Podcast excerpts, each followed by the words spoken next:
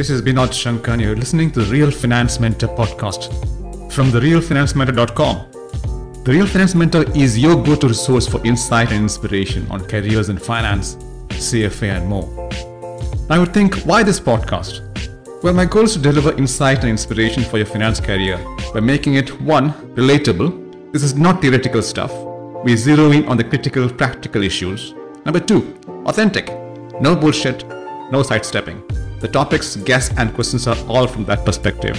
And number three, take a chartered accountant and CFA charter holder, add 17 plus years as a corporate warrior, mix in 10 years of entrepreneurship, throw in a decade of full time CFA training, add speaking, mentoring, cycling, and mountaineering, and that's me. Welcome to the Real Finance Mentor, or as I call it, RFM. Welcome to episode number 5. My interviewee today is not a CFA charter holder. In fact, he does not even work in finance. So, why is he on the show, you ask? Well, listen to him and find out. But before that, an introduction. Amit Chakrabarty is the Director, Institutional Relations, South and Southeast Asia with CFA Institute. I know, quite a mouthful. And is based in Mumbai. He qualified as an engineer, majoring in computer science. He then moved to a bank where he was a senior software engineer before deciding IT wasn't for him and he wanted finance, which he got into after an MBA from a top US school. He left investment banking after seven plus years and joined CFA Institute in a completely different role and sector, and he's been here for the past five years. So, yeah, there is a CFA connection somewhere. Amit, good to have you on the show. So, let's t- jump straight to the point, Amit. Yeah, I looked at your resume. Interesting resume. Thank we'll you. Go, we'll go into that in more depth. Uh, steel stockyards to IT in a bank to MBA and then investment banking in a bank, and now you're working in pretty much a very different role with CFA Institute. So, my first question in my mind is was it all planned? Okay, so initially it was all about survival, and then it was driven by a little bit of ambition, and now, as of today, it's all hard. Some background, maybe that will help. Uh, I come from a very humble background, which meant that school vacations were all about deciding which relative's house to visit for a few days. There's no other place to go. Right. I also grew up in a very remote part of India. It was Assam and Arunachal Pradesh. Arunachal Pradesh uh, is being claimed by China, so it's Right. that remote. As like you know, there's not many roads. This is the Very- northeast. This is the northeast part of Yeah, the country. correct. Right. Uh, and my biggest challenge growing up was a lack of guidance, uh, both in my personal as well as professional front. That was the biggest obstacle. I had no clue that IITs existed. Now, can you believe that? I- IIT for the non-Indian is the Indian Institute of Technology, which is a premier engineering institute in India. Yeah. Yes, and um, I can blame it on the lack of internet access at that point of time. This is a way going way back. How do we exist without Google? I wonder sometimes. I know. so, so that therefore the initial steps in my career was all about grabbing whatever opportunity was at hand and making the best of those opportunities. On my own, though, I developed a simple modus operandi, which I follow even today. What is that exactly? So uh, it's a four-step process. Uh, number one, I feel that all work is good. There's things to be learned from the, even the most basic task. I'll give a sim- simple example from my investment banking uh, career. I learned how to spiral bind books. Okay. Right. Interesting. So, so if there's an important pitch or a very important, uh, let's say an M&A mandate pitch in the morning, and either I or my manager had a brilliant idea overnight, we could quickly change the pitch book, and I could spiral and bind the pitch book myself, Okay. right? And that was something that was considered favorably. Now, Mm, was that mm. really my job? No, but it worked for me. So all work is good. That's number one. Number two, I really, really like you know expected to be the best in my in my work in my team right Mhm. i wanted to be the go-to person and that helped me build a lot of credibility within my team and within my company and it helped me go through 14 rounds of layoffs after Wow. the financial crisis with hsbc in london right Okay.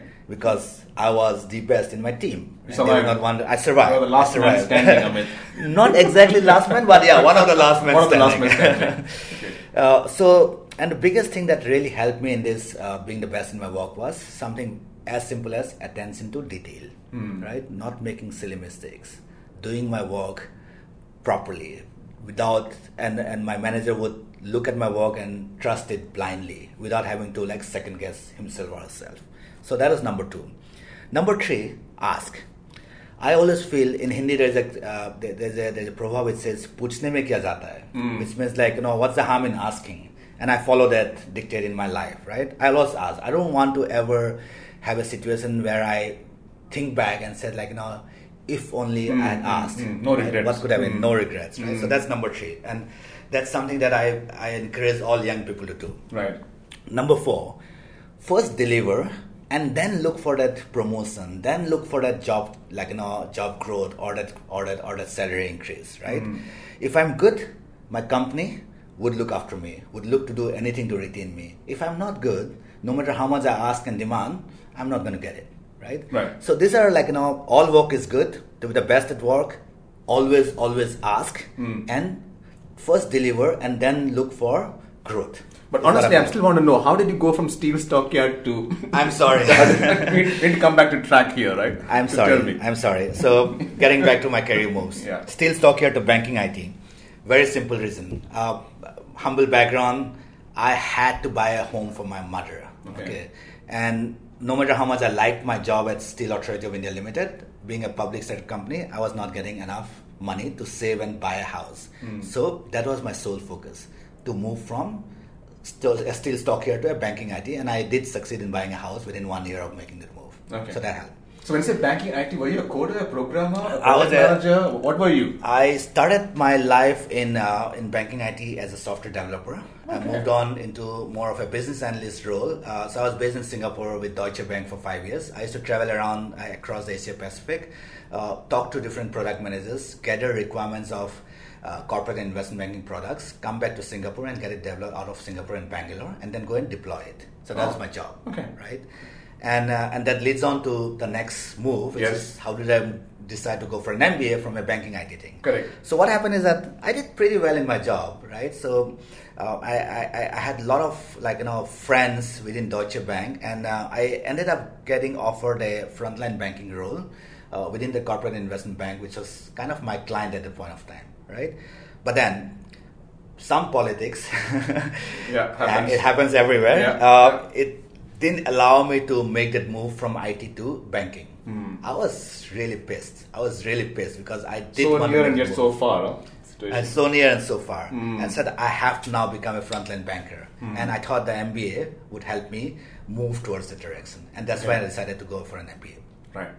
So the next move is like now with from an MBA, uh, an investment banking career. So I was lucky. I made it to a good school, Darden Business School, uh, Mm. University of Virginia. It's uh, it's a top ten ranked school in the U.S.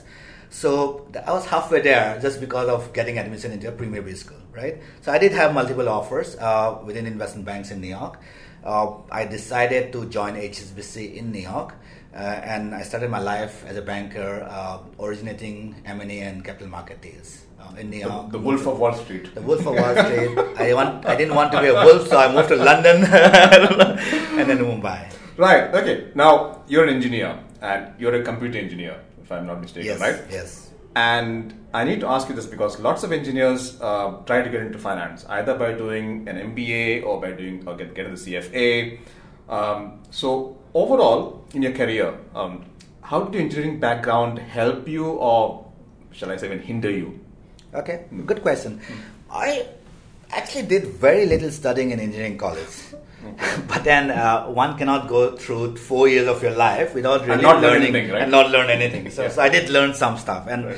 I, I I look at the biggest takeaway from my engineering days as uh, like you know developing a very logical and structured way of thinking, right? I, and I think that's something that I've applied not just to my professional life but to my personal life as well, right? So what does it mean? Like break down the most complex of assignments, projects, things into small discrete steps make a flow chart like you know mentally or on paper of the various steps how they flow and then build a structure with alternatives as well right Mm. so i would always do that and like you know all of us like you know uh, we all have great ideas or supposedly great ideas me my colleagues my leaders everyone right but then this like you know a very logical structured way of thinking takes an idea to an executable idea. Mm, and that's how my engineering background really helped me out. Hmm. How did engineering hinder me? Okay, I mean, what I can think about is going back to my business school applications, Right. right? Now, I was an Indian, I was a male, I was an engineer, and I was working in IT. Does it get more stereotypical than that? It doesn't. so I, I got lucky. I got lucky to have got into Darden in spite of this, like, you know, very common profile. right. So uh, I think you did sort of mention why the MBA at a high level, right? But specifically, I mean, what did you learn at Darden when doing the MBA, and and and how did it help looking back? Okay. Darden was an amazing experience. I'd never been to the US uh, uh, before I had gone and joined Darden, right? So um, I learned stuff at school, but more importantly from my classmates at Darden, right? So uh, I'll break it down into four points. Okay? Sure. So number one is discipline. Now my American classmates, uh, before I went to the US, I thought like, you know, I'm Asian, I'm Indian, I'm hardworking, I'll ace the Darden class, I'll do extremely well, right? I get there, I see my Darden, uh, Darden classmates. They exercise in the morning. They participated in all the classes. They prepared for next day's classes by doing cases. They then networked with their peers and with companies which visited the campus. And they still had time to spend with their significant others. It's within 24 hours. It's huh? all within 24 hours, right? Wow. Okay. I used to be exhausted and like you know, I had no energy left in spite of skipping some of these activities, okay, which I didn't do. I never exercised, for example, right? Right, right. So I learned discipline from my Mm, classmate. mm. How do you, how do you have a more disciplined life? How do you prioritize things, right? Now and make all of these things happen. So that's number one. Mm. Number two, um, very interestingly, like you know, when think people in my like you know, growing up, you think about America, sex and drugs is what comes up all the time, right? Right. But what I learned from my American friends is to follow your heart. Okay, Mm. so here are these guys who are openly talking about like you know failures in their life right mm. so in india like you know if you fail on something after a period of time that failure almost disappears from your profile we don't talk about it because society judges Shameful. us shameful Mm. but this here are these guys who are talking about following their heart trying out different things failing in different things but they say that we have learned something from this experience so that we Mm. not fall, we're not going to repeat our mistakes right Mm. money was important but money was not the most important that following your heart and happiness was important so that's number two Mm. number three conflicting priorities okay So ability to manage. ability to manage priorities. conflicting priorities, right? Mm. So I remember, like you know, uh, very clear. I wanted to become an investment banker when I went to business school, and one of the ways we showed our commitment to Wall Street was to travel to New York, and New York was about a six hours drive from Charlottesville, where Darden is uh, located. So we went to our professors. Fully confident that our professor will allow me allow us to go To to, go to New York. to, to go to New York and like network. And the professor says, nothing going, you need to attend all our classes, otherwise I'm going to fail you in my class participant grade. Okay. Now I had to attend classes, I had to contribute in classes, which I had to prepare, plus I had to network as well. Hmm. Okay. And not just me, all of my classmates. So we managed that. Right, Hmm. and this, this this prepares you to be like you know as close to real life as possible because that's what happens in our real life. How to manage conflicting priorities, right? Correct, So correct. that's number three. Number four, Darden, extremely good, like you know, professors, very very strong academic rigor, right? So uh, I had probably the most, like you know, strongest technical knowledge of most MBA graduates that I know of. So when I joined my associate class at HSBC, investment banking, I had like you know classmates from Wharton, Stanford, Kellogg, Chicago, London Business School, INSEAD, you name it, right? Mm. All of them are there, right? And uh, but I realized that I was probably most one of the most well prepared guy. Right now, because of the Darden experience, I could I could develop a financial model in my sleep, Hmm. right? Hmm. And that was important as you start out, as you build credibility and trust within your team. Right. Right. So Right. that those are like four of the things that I thought I picked up from my Darden experience, from my MBA experience. Right. So, so here you are. You've you've gone from steel stockyard to banking IIT to one of the top MBA schools in the world, uh, working as an investment banker in one of the top banks in the world, in the place to work in the world, which is Wall Street. And then I was looking at your resume and you know I'm looking at LinkedIn profile, and then I see the switch from this to, and I couldn't almost believe it, right? From investment banking to essentially education, which is what you're doing right now full time with CFA Institute. Right. Now, describe this Eureka moment for me. Okay. So uh, I'll break it down into two parts. Like now, one is my decision to leave investment banking, and then like you know, how did I end up at CFA Institute, right? So first, the decision to leave investment banking. There was no eureka moment per se, right? It was uh, more of a series of incidents and circumstances which led me to this decision to uh, quit investment banking and do something else. So number one, internal conflict. Okay, now investment banking, investment banking did give me a lot. Okay, a lot of confidence, a great network, financial security, which we mm. all want, mm. right? Uh, but I, as I progressed from being an associate to a VP to a director, I realized that we're not always focused on uh, creating value for our clients, right? A lot of times the focus one was on like you know generating fees for mm, ourselves mm. and not necessarily like you know looking out for the best for the client okay now that kind of uh, that kind of bothered me quite a bit and mm. that internet conflict only grew as i progressed from my investment banking career and i thought uh, this is not something i'm very comfortable with okay mm. that's internal mm. conflict that i have mm. uh, second was more personal uh, like you know investment banking is intense. Like you know, anybody who hmm. knows investment banking will oh, know, yeah. right? So even when you progress from a junior banker to a senior banker, all it changes is the amount of time you physically spend in the office. It still remains a 24 hour, 24 7, 365 days a job, right?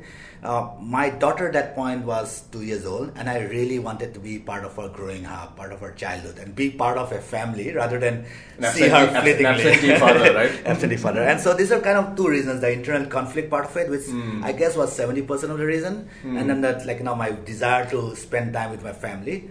Uh, which is where I thought I'll do something else. Now, mm. why CFA Institute? Right. So once I decided to move out of investment banking, uh, the question was what next, and I was very confused because that's what I had done for a while now, and I really didn't know what to do. Mm. So uh, all I knew was that I wanted to do something where I, what my heart tells me and what I do are aligned. Mm. Okay, it's not conflicting. Okay, and if an opportunity allowed me to do something that would improve an industry that I have spent like you know a, a good chunk of my career, True. why not? Right? Mm. So the role of role at CFA Institute is exactly that. Right? I engage with the investment industry. I focus on three aspects: performance, risk, and talent. Mm. How to make the industry bigger and better, while always focusing on the ultimate benefit to society. And that's exactly what I'm doing, and that's why mm. I hmm. joined CFA Institute. Right. So we're going to go back to what you're doing exactly at CFA Institute, especially okay. I want to talk about the, the skill gaps and the young women in investment program which sure. you're spearheading sure. in the region. Sure. But before we go there, you have done the MBA program and you are well versed with the CFA program, although you're not a CFA charter holder. That's yourself, right. But I'm not holding right. it against you. Thank you for that. right? But this is the question that I always get from people who are planning to do CFA or MBA. They say, what's the difference between a CFA program and an MBA in finance? And, and what are the pros and cons? So, what are the three things that you see are the critical differences between these two uh, very, very popular and very prestigious programs? Okay, so I'm an MBA, like mm. you hmm. rightly pointed out, and I'm not a chart holder, but I do work at CFA Institute. So right. I'll try to, like you know, uh, I'll try to be as honest as I can without being biased towards anything. Right? Okay. So first of all, I don't think uh, these two programs are comparable. Right? True, true. MBA is more uh, like not generic management program where you do not just finance, uh, even if it's like, you know, this whole MBA finance thing is kind of a nuance. Mm. So it's normally MBA, you study marketing, you study operations, you study HR, organizing behavior, everything, right? right?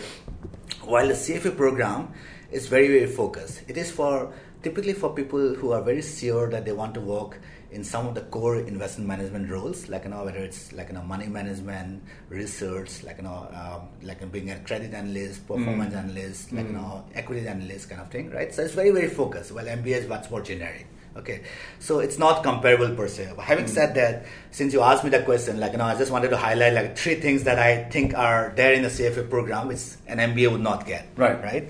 Uh, and later we'll talk about what's then the MBA program. And later we'll talk about MBA. it is not into CFA program. That's right. Okay, let's go with CFA first. Let's, let's go with CFA. So, uh, CFA program, the, like I said, three things. Number one, in-depth knowledge. Mm. Okay, the CFA curriculum is probably the most in-depth and specialized curriculum for the investment management industry. Mm, true. Okay.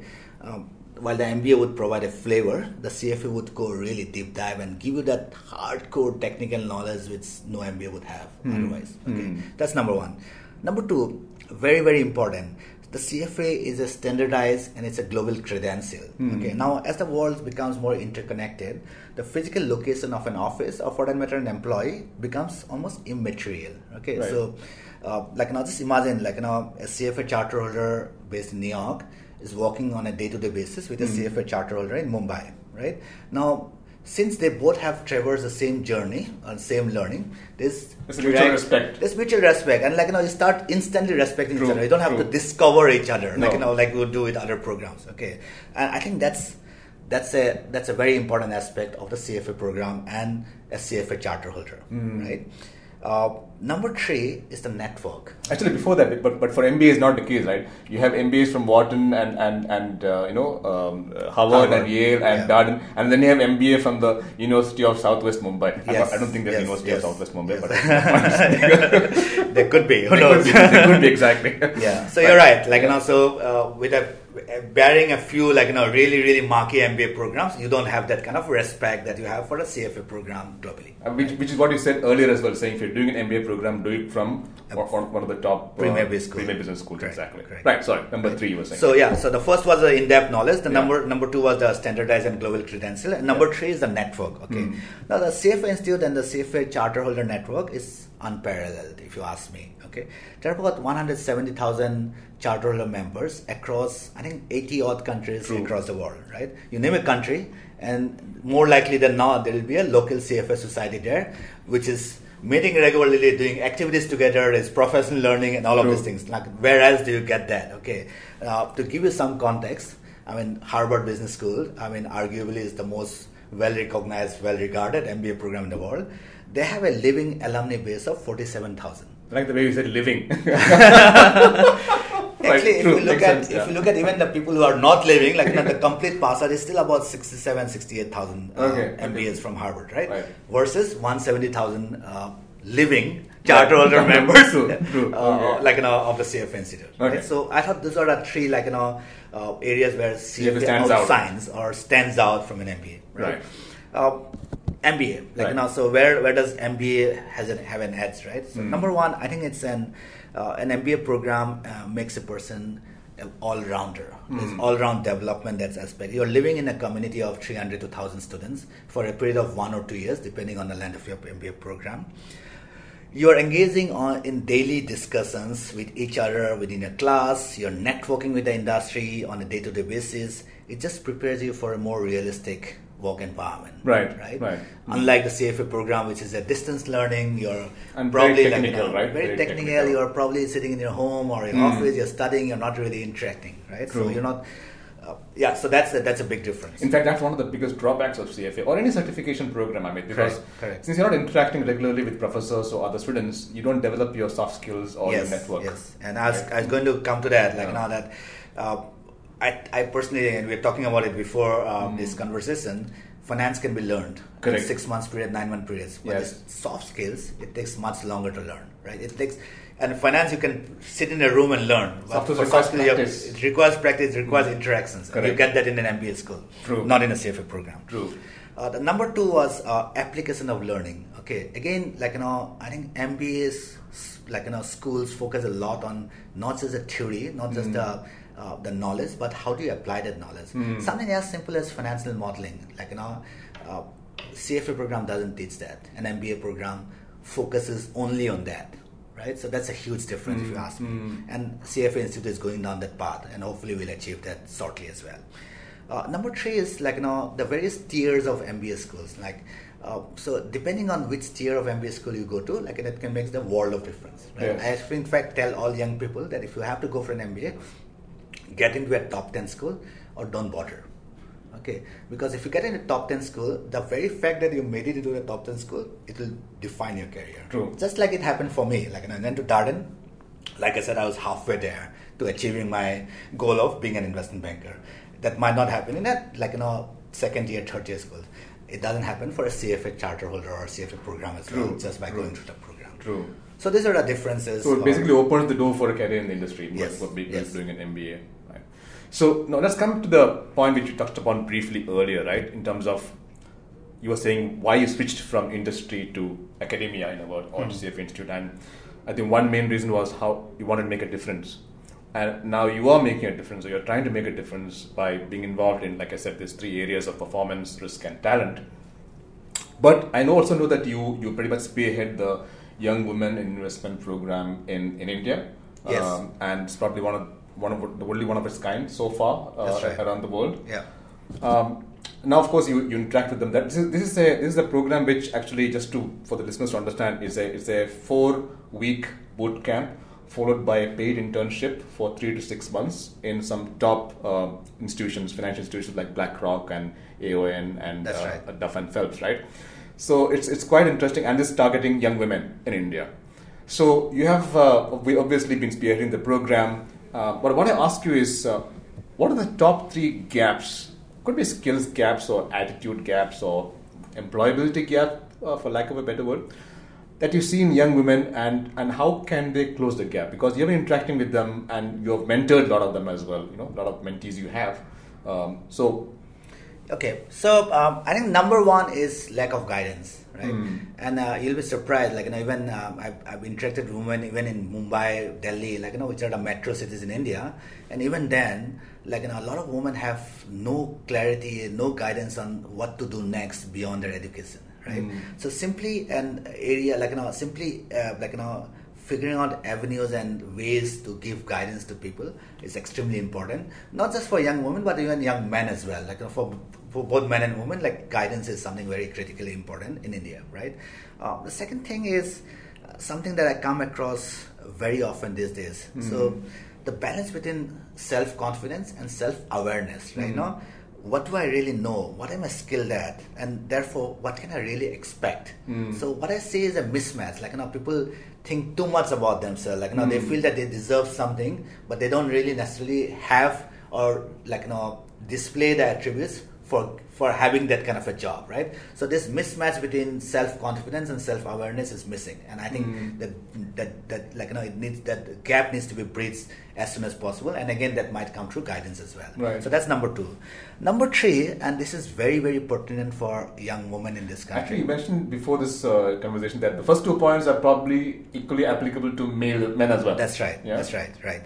And the third point, which I'm going to talk about, is like you now, especially pertinent for women in this country, right? And that's like societal and family trust Hmm. in their abilities. So for me, that's the biggest challenge for women in this country. How do I make my parents trust me that I'll be safe? Hmm. I can live in a new city. I can take care of myself. Nobody's going to take advantage of me, Hmm. right? Uh, I know I, I would be able to like you know handle myself and not spoil the family name as they say it, right? Now I'm a guy and I, I, I remember like you know when I was young and I was looking for opportunities, I would just tell my mom that hey I'm going away for ten days, and my mom would be okay with it, right? Not so for not not not so for my sister. Like know, my sister, like where are you going to live? Whom are you going to live with? Like you know, what's the area like? Are there men around you? All of these things come about, right? And I was on a track, and we were talking about it before, like you know, um, this conversation, and uh, I told you that you know I met this amazing set of women on this track, the Himalayan track, who were so confident, who could deal and handle any situation, right? And that's true more and more for a woman, right? Now the family trust and the societal trust, if it comes in, the sky is the limit for this woman. Of course, of course, fantastic. Yeah. And and how do you think they could? Any any suggestions or any practices you have seen from your side how to close these three gaps of lack of guidance, this lack of balance between self confidence and self awareness, and this societal slash family trust issues? I think it's uh, uh, like you know institutions like CFA Institute can play a big role in it. Like you know the Young Women Investment Program is a start. Uh, I think like you know the more engagement we have between like you know senior leaders, mentors, like you know talking not just to this woman but also to their parents, like you know engaging with their parents and all. That would help bridge the gap over a period of time. I'll give you a different example. So one one of my friends who runs a wealth management firm, uh, what he does is that he conducts his workshops for wives, okay, housewives, right? Uh, Because they, uh, like they, like he rightly feels that uh, like you know the wives are at home they are the people who are actually managing the day-to-day budgets okay True, true. now if they can be convinced that you know investing in mutual funds for example is a good thing like you know they can also convince their parents okay so Hmm. likewise in this case it's not just engagement with the woman but it's again like you know engaging with the overall society Hmm. particularly the parents if we do more and more of that engagement and like you know we cannot physically do that all the time so Mm, where this mm. is where digital comes into the picture like you know we need to develop like proper digital content which can be like you know utilized Right. to engage with this uh, with this audience of society parents girls as well Right. that should help Okay. I, thi- I think it's a slow process. It's it's it's, it's, Yeah. not, a, it's not an Yeah. overnight journey. That's Obviously, right. it's, it's, going, right. it's going to be taken. At least we are taking the first steps. That, Yes. that that is important. Now, since you mentioned we talked about the young women investment program, how would you? And I know this is a recent program. It started only probably 2000. two years back, Yeah, yes. 2018. that's right How would you measure the success of the program uh, so far? Okay, so uh, five metrics Hmm. I would look at it, right? So number one is um, the investment industry institutions uh, building the Young Women Investment Program into their talent acquisition architecture. Like Right. so, uh, it's almost like they will hire from this program year on year without question because it is successful. It's helping them not just like you know build diversity in your teams, but it's helping drive business. Okay, and that's what diversity is all about: driving business. Right? True. So some companies like BlackRock, State Street uh, are already already doing that. It's part of their hiring architecture now. So that's number one. Number two, a high proportion of the participants of the, the, the women participants of the program deciding to continue their career in the investment management industry, right? So it's uh, it's not just about getting these women into the program for the boot camp and internship, but the only way we can make a difference uh, to diversity is if this woman continue, on Continue. their journey True. and become like you know, middle managers, senior managers over a period of time, right? So that would be a second metric. Uh, the third metric would be uh, not only they do continue to be part of the industry, but when it comes to performance, Hmm. hopefully our YWI participants, the young women investment participants, are in the top quartile of performance Hmm. within their companies, Hmm. right? So that would say that that would demonstrate that this program is a success. We are coming out with incredibly good talent. Okay, so that's the third metric. Uh, number four would be uh, a significant ramp up in the number of young women who are applying for this program, who are, dis- who are, who are aspiring to be part of this program. Do you do you see an increase in the number of? I think you have two batches every year. It's been year. it's been it? two batches, so far. So the first batch was 50 women, and the second batch was like you know uh, 150. Uh, sorry, 100 women. So, So now, what do you think is in the third batch? Third batch is going to be 100. Uh, this Okay. year, the focus is going to be higher quality um, applicants coming in and higher quality internships as well. So Right. that's why we're looking at. So we've scaled it up from 50 to 100. Let's stick to 100, but on the improve quality. the quality uh, of both the participants as well as the internships. right? Okay. So significant ramp up is the fourth point. Uh, number five would be to scale up this program and run it not just in India.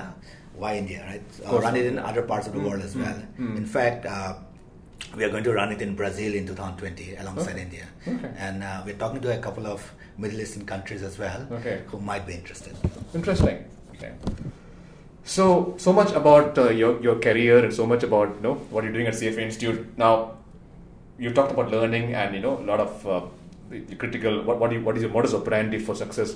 So, what self development project are you currently working on now?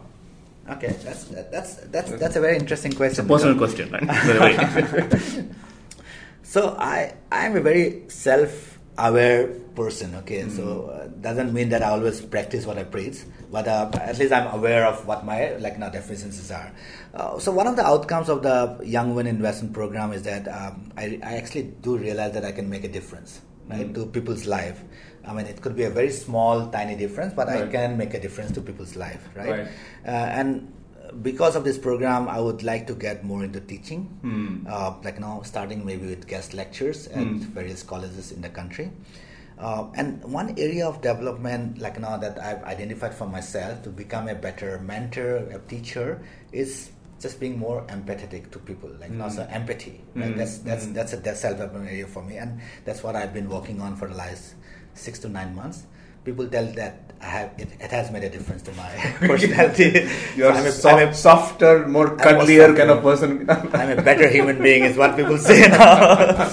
Well, I think I think it's an evolution. I think something that I have also been working on for the past many years. Exactly Okay. this, and Okay. interacting with people, getting their feedback, and and trying to be more um, human, uh, be more That's right. empathetic, uh, more I, I use the word more nicer. nicer. yeah, less judgmental, Less you know, uh, thi- thi- things like that, right? So I think, yeah, so interesting. So at this point, I need to ask you because we have talked about a lot of things, right? Um, and distill it to lessons for life and career. What would be your three top lessons for life and career? Specifically, looking from a youngster who's listening to this podcast and wants to benefit from your experience. Okay, I'll repeat a couple of things I've said in the beginning. Uh, like now, again, these are very very simple things, uh, but sometimes the simplest things are difficult to do. Hmm. So number one, ask. Always, always ask. Right? Never be afraid to ask. Like you know, what's the worst that can happen? The person can say no. Right? True. But what's the alternative? Somebody could say yes, and that could be a big step in, like you know, achieving your dream or Mm, your goal mm, as mm, well. So mm. always, always, always ask. Right. It's very critical. Right. Okay. Uh, second aspect would be uh, just to be very curious. Mm. Okay, never give up. Never like you know restrict yourself to a particular role, to a particular job, to a particular business functions. Go beyond. Like you know, so for example, if you are working in a business division X, figure out the upstream and downstream kind of impact of your job profile. Right. So once you do that, uh, you will be so much better educated. It will also allow you to figure out what your next move is, what Correct. all you can achieve, what are your what are the things that you might be lacking, and thereby like you know acquire some of the skills and attributes. So be curious, right? Third thing, make your own decisions, right? It's uh, be open to advice from everyone. Mm. Okay, so reach out like you know mm-hmm. never never like you know ignore advice okay take it take every advice from anyone and anyone that's out there but make your own decisions Yeah, the final decision is yours. final decision has to be yours like you Correct. know sometimes it will work out and sometimes it will not work out and that happens to all of us right Correct. but it's my decision and i i would enjoy the success of it and if it is failure i learn from it and make sure i don't make it again but Yeah, exactly. but make your decisions Correct, so correct. always ask be curious and always make your own decisions Fantastic. Very structured, as I would expect from an engineer. from an engineer. right. Uh, this has been a fantastic, very insightful, very interesting interview, Amit. Uh, thank you so much once again for. I know you have a busy schedule for for spending time. I hope that uh, listeners to this podcast would find uh, a lot of insights and information in this interview and apply it as well, uh, and see how a person who started off as an engineer working in a steel stockyard, which is very interesting, you know, so far away from what you did and what you're doing now, can can make it uh, uh, uh, make it a success in life. Thank you so much once again, Amit. thank you Binod pleasure talking to you This podcast was brought to you by The Real Finance Mentor. Thank you so much for listening, and I really hope you found it insightful and inspirational. If you did enjoy this episode, please drop us a review and spread the word. And be sure to check out more exclusive content on therealfinancementor.com and my LinkedIn profile, which is Binod Shankar CFA. Let's keep in touch. Just add your name to the mailing list on therealfinancementor.com and we'll tell you about new episodes, plus book reviews, upcoming events, and blogs. Till the next time, onwards and upwards.